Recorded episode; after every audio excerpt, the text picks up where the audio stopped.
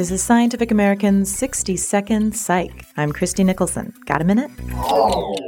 A new study finds that mammals with larger brains relative to their body size tend to live longer.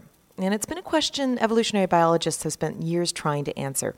Why would nature favor the development of a large brain, something that requires more time to mature and uses up so much more energy? Well, the classic thinking has been that large brains provide the sort of cognitive capacity needed to survive in a never changing environment, like the sudden loss of food or the appearance of a new predator. Well, now scientists have added a new factor to consider. They analyzed nearly 500 species of mammals across the globe, from bats to felines, ungulates, and marsupials vessels. And they found that indeed large brained mammals tend to live longer than those with smaller brains. And the study was published this week in the Journal for Evolutionary Biology.